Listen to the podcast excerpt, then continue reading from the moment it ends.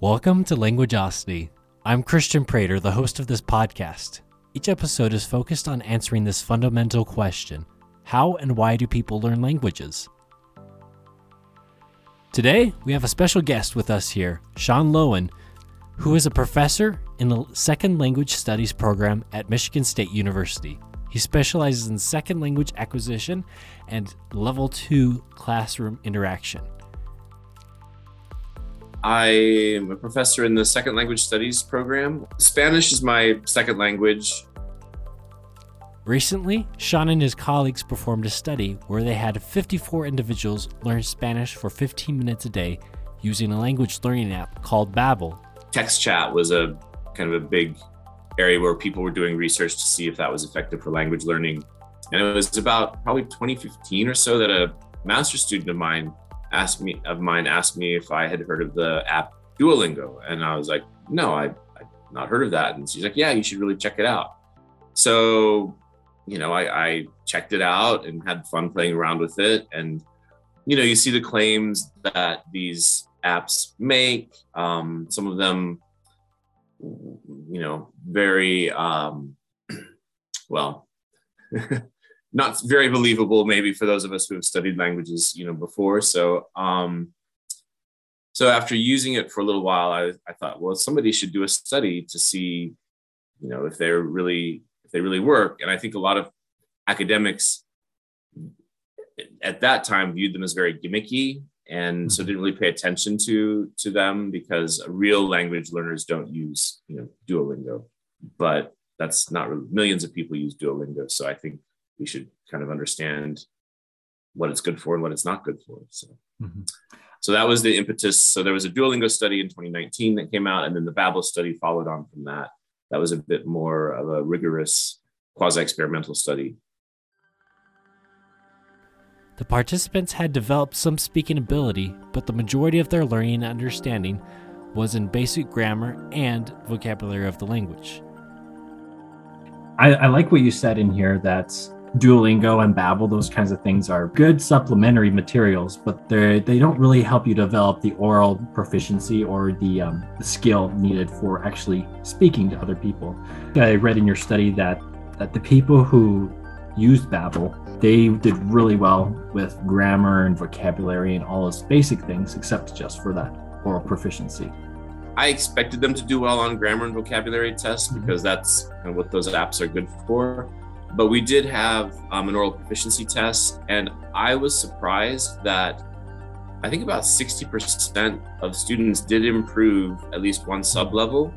Um, now, these were very, so, you know, sort of novice low, novice mid, novice high. So it's not, not that they went from um, not knowing the language at all to being able to tell stories in the language, but there was some noticeable development um, on an independent test that's used to certify teachers, foreign language teachers in the US. So that was surprising to me because Babbel doesn't provide a lot of conversation practice or output practice. So yeah, that was that was encouraging. And then a lot of well, I don't know a lot. Some of them, some of the apps, I know Busuu is one that has a um, video chat component now. So you can pay extra to have a half hour session with you know a first language speaker in Mexico or whatever, you know, whatever language you're studying. So that sub- helps supplement the kind of lack of communicative aspect that a lot of these apps lack. One of the things that was really fun is I just spent four months in Poland teaching a course, uh, two courses at a university there. The courses were in English. I um, started studying Polish on Duolingo and a bunch of other apps and online for about a year and a half before I went. So I had a lot of practice being a language learner again, and it was really fun. And when I was over there, I got to humiliate myself speaking Polish and just all the fun things that you do as a language learner. It's I think it's really good for researchers to remember what it's like to be a language learner again, um, because I think you know we do research on our our students, on learners, and we don't always remember what it was like. So I think it was good. I enjoy languages, so I've studied a variety of them. It can be hard, um, but you have to have a good good sense of humor and just realize that you're going to make mistakes, and you just have to, you know, the more you use it, the better the better you get at it. So, and one of the reasons why I love teaching the course is because we talk about the theoretical aspects of second language learning, but almost all of them have studied a second language themselves, and so they can, you know, I try to draw on their own experiences of, you know, well, here's some theoretical aspects about motivation. What were, you know, which of these influenced you in your learning? Um, and I think the students who are able to make those connections well are the ones who benefit the most from the course and can really see themselves in their own development uh, in through a more theoretical perspective. So I think that those are the ones who really do well and and benefit. So one of the things I like about second language learning is that ability to communicate cross culturally and to engage with people that you wouldn't otherwise be able to communicate with. And although I'm not teaching language directly, I'm training people to be able to do that. When my students go out and are successful with their careers, you know, that's very rewarding. A lot of what I do is work with graduate students. You know, when they get their research published, um, and they've you know gotten some some good ideas, and and they are able to take those and develop them. So that's really rewarding as well. So it's sort of continuing the cycle of education and seeing um, my students go on to be successful in their careers as well.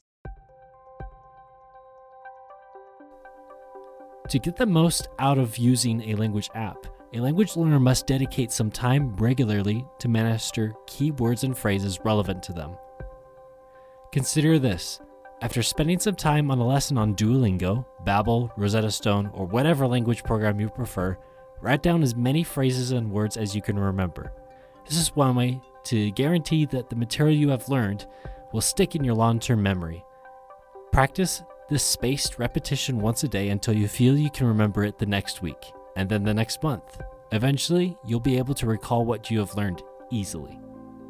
There are going to be circumstances that make it easier or harder to learn.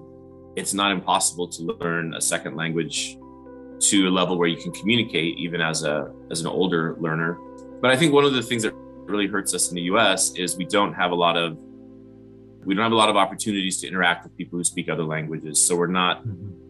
Forced to use additional languages. We don't see it as a lot of the attitude is, oh well, everybody speaks English, so we don't really need to to try too hard. Whereas in other places, um, Europe, for example, there's more of a an awareness that well, there's a lot of people close by who speak different languages, and we need to, we want to communicate with them, we need to to study and to, to work on that. The definition of fluency would be kind of the ability to communicate with relative ease, but that's a pretty high bar. And so for me, I, you know, I think about my communications in Poland when I was probably kind of beginner, maybe beginner high level. And if I could have a successful interaction where we understood each other, where we were, you know, I'd go into a shop and I could order in Polish. I knew it wasn't grammatically correct, but Poland ha- Polish has a lot of grammar going on. So to me, if you're able to communicate with somebody, even at a basic level, in one instance, that's to me a successful use of, of language. And I think that if people get hung up on, oh, I've got to be fluent, you know, as fluent as I am in a second language, in the second language as I am in my first language, that doesn't happen. That takes years, year and years to happen, you know, but you can still go to you can still study a little bit and enrich yourself and your communication by using the language, even if it's just for a few instances. I really like to look at it in that way of what can you do in specific contexts when you're using the language? Can you use it successfully to get a sandwich or to, to find your directions or something like that? My takeaway from app-based learning and you know the research studies that I've done and using them myself is that you know people can learn uh, using them but i think you have to have realistic expectations and you have to use them. One of the things is just the motivational aspect to stick with it can be really hard. And so you know there's the expression that apps are easy to pick up and easy to put down. So if you want to use a, an app to learn a language you need to stick with it and expect slow incremental growth. Thank you for listening to Languageosity. Before you go, consider leaving us a review on Apple Podcasts, Spotify, or whatever podcasting platform you use. We'd love to hear your thoughts. Stay tuned for future episodes where I talk with other language learners and professionals about their language learning journeys. make sure to follow Languageosity's Instagram page, Languageosity. Stay curious about language at Languageosity.